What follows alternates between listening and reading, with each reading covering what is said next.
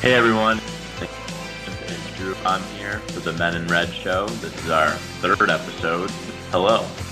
Hey buddy, how's it going? Very well. So guys, our guest now on show is Fox Sports Wisconsin's Jesse Temple. Jesse, thank you so much for being on with us tonight. Hey, thanks guys for having me on. I appreciate it. So, So, Jesse, Jesse- is Oh, go ahead, Jon.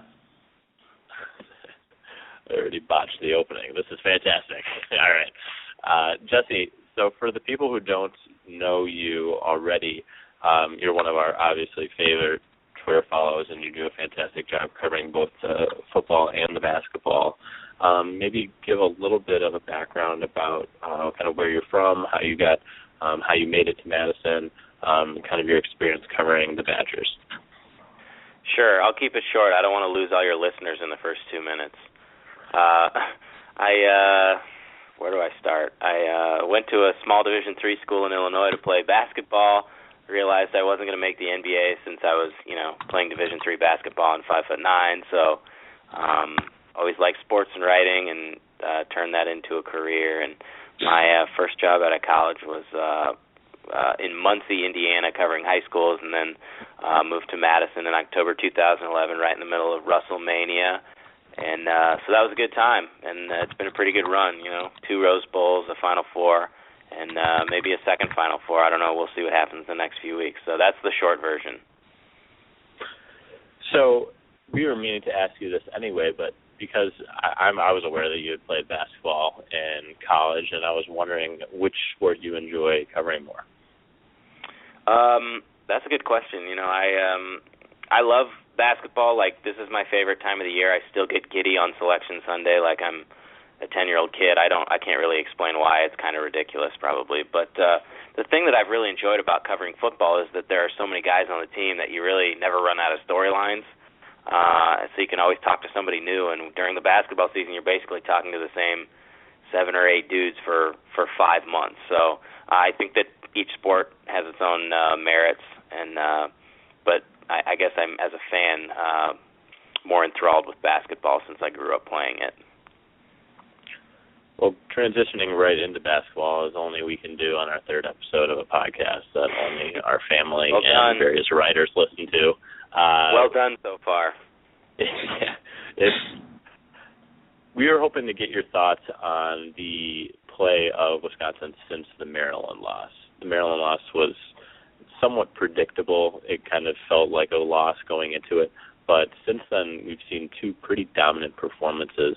Where do you see Wisconsin as we head into the Big Ten tournament weekend?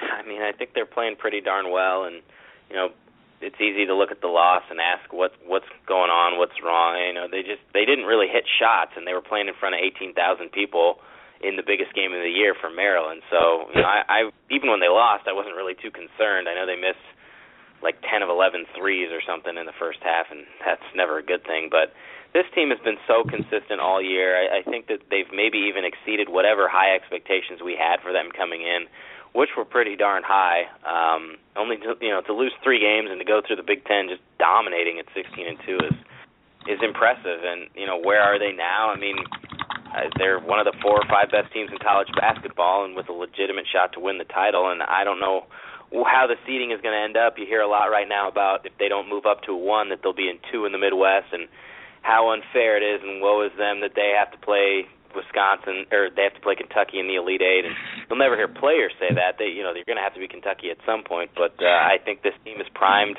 for a deep run, and, and frankly, they've played so well that basically they've set themselves up for if it doesn't happen that uh you know it- it's almost like if they don't make the final four or even the elite eight you consider the season uh a failure at the end which um is kind of i guess a sad thing to say but uh even sam dekker acknowledged that that you know if you end your season with a loss it's a failure so these guys have high expectations but i think that's a good thing that is definitely a good thing. One of the the big reasons for Wisconsin's improved play after the Maryland loss has been, as of this afternoon, Ten Player of the Year, Frank Kaminsky. You had uh, an excellent piece on Kaminsky about how he's been overwhelmed with all of the interview requests. Have you seen his performance improve throughout this season despite the added pressure?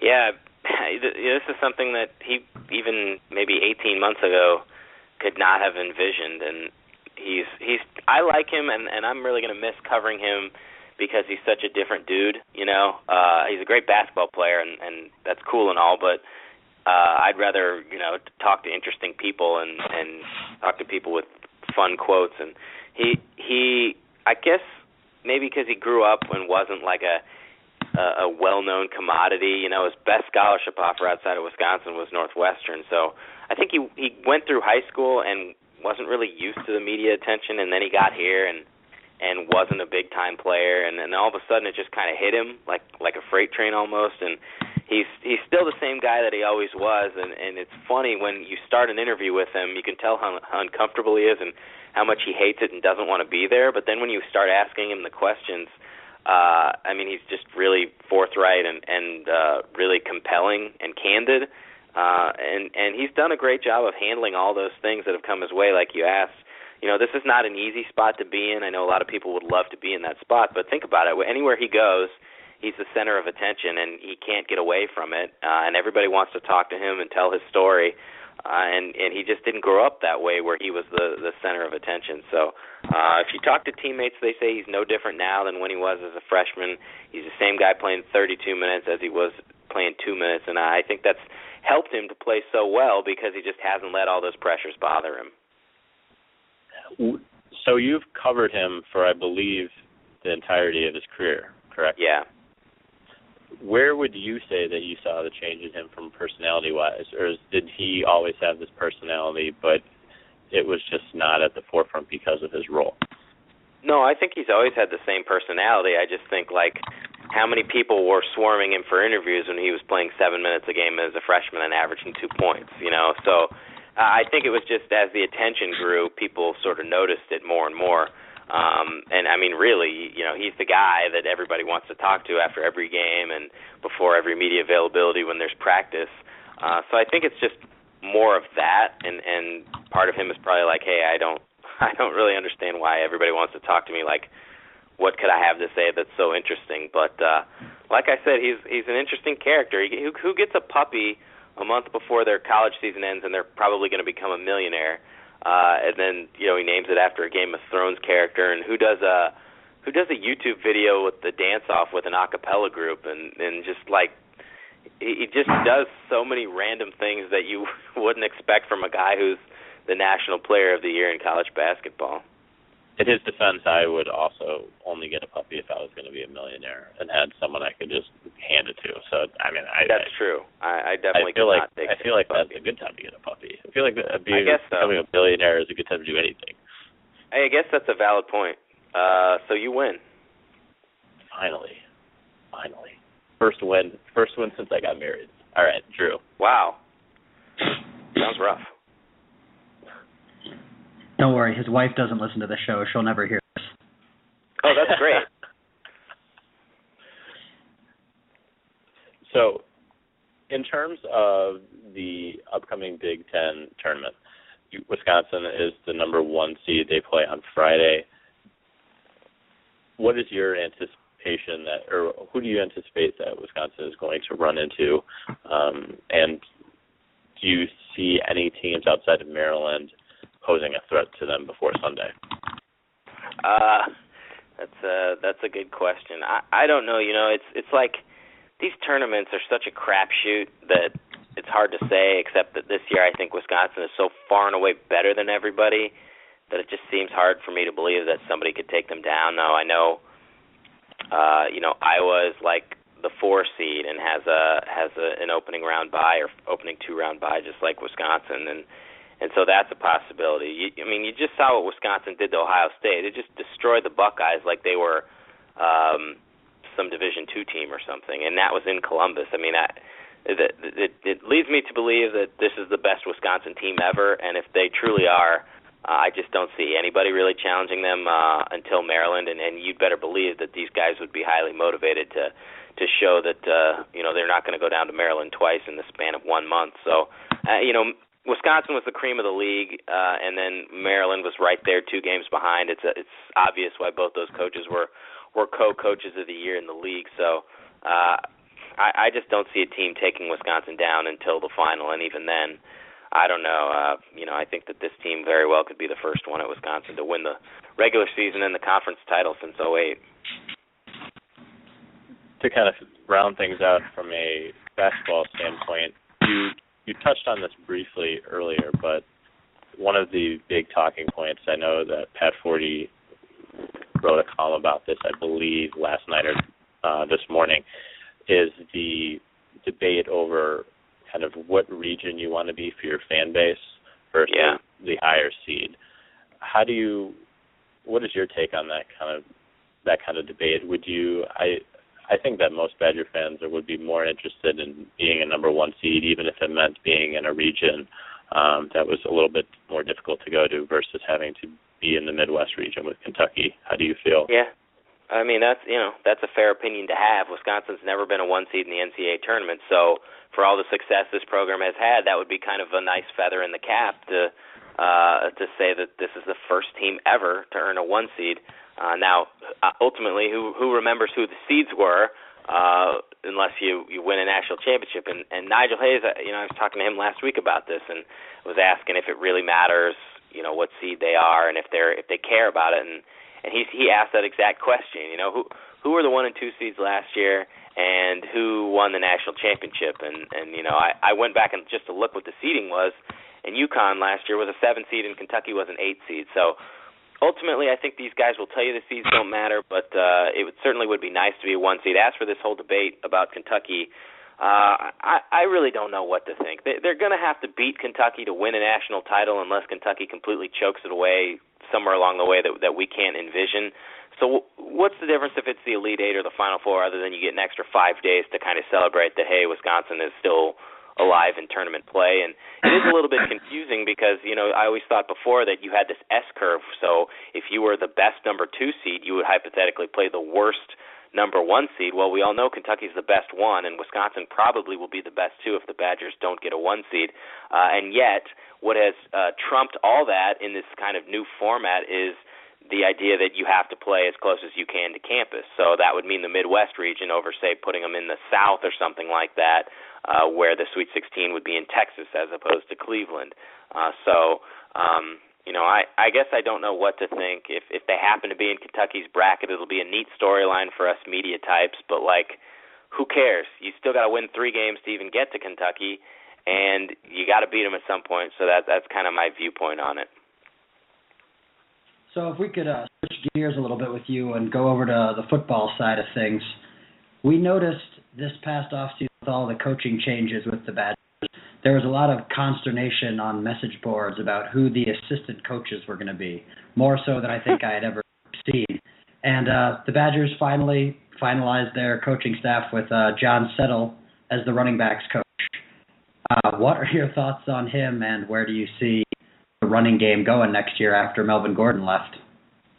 I know as a football beat writer, I should have more thoughts on John Settle, but I've never talked to him, so it's kind of hard for me to, I guess, get a gauge on it. Other than like, hey, he's been at Wisconsin before. He's coached this position. Of all the positions in college football, I think being a, a you know an assistant coach coaching running backs at Wisconsin has got to be one of the more coveted ones. So he understands the deal, and Paul Chryst has been around this program, as we all know. So I think that a lot of those things, pro style offense, where you are very run oriented, are, are not going to change.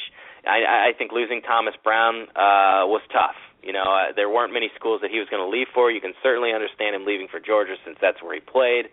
Uh, he has strong ties there, but I mean, what he was able to do in recruiting in a short time by nabbing some pretty quality tailbacks was impressive uh, and, he, and he struck me as as an impressive guy. And and even in talking to some of these recruits, I mean, he was a big reason that uh, Bradrick Shaw, for example, committed here in the first place. They they, they didn't dive into Alabama and Texas very often, but they they were able to do that with a couple of quality guys, and and so I think that he'll be missed. But uh, I don't think they're going to skip a beat. Corey Clement's going to be the the next big thing here. The question is Eh, how is John Settle going to develop whoever winds up behind him? And I don't know if that's Taiwan Deal or Stevenson or uh, somebody else, uh, Caleb Kinlaw, but the, they're going to need two running backs. We just don't know who that second guy is right now.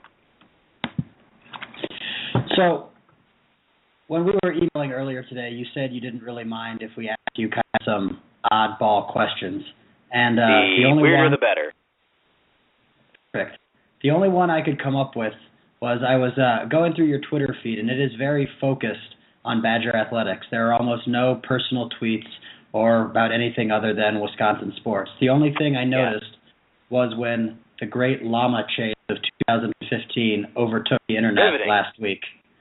Yeah. It was excellent television, and so I wanted to know if there was a rogue llama in the streets of Madison, where do you think they would run to, and how would you apprehend it? Wow, that's that's quite a question. Uh, that's the best question we've ever asked. That's exceptional. Um, where would they go? Well, I mean, geez, that's a good question. Probably to a bar, right? I mean, I don't know. You have Is to it like assume. college age llama? Would they like go to the K Club? I mean, I don't really know.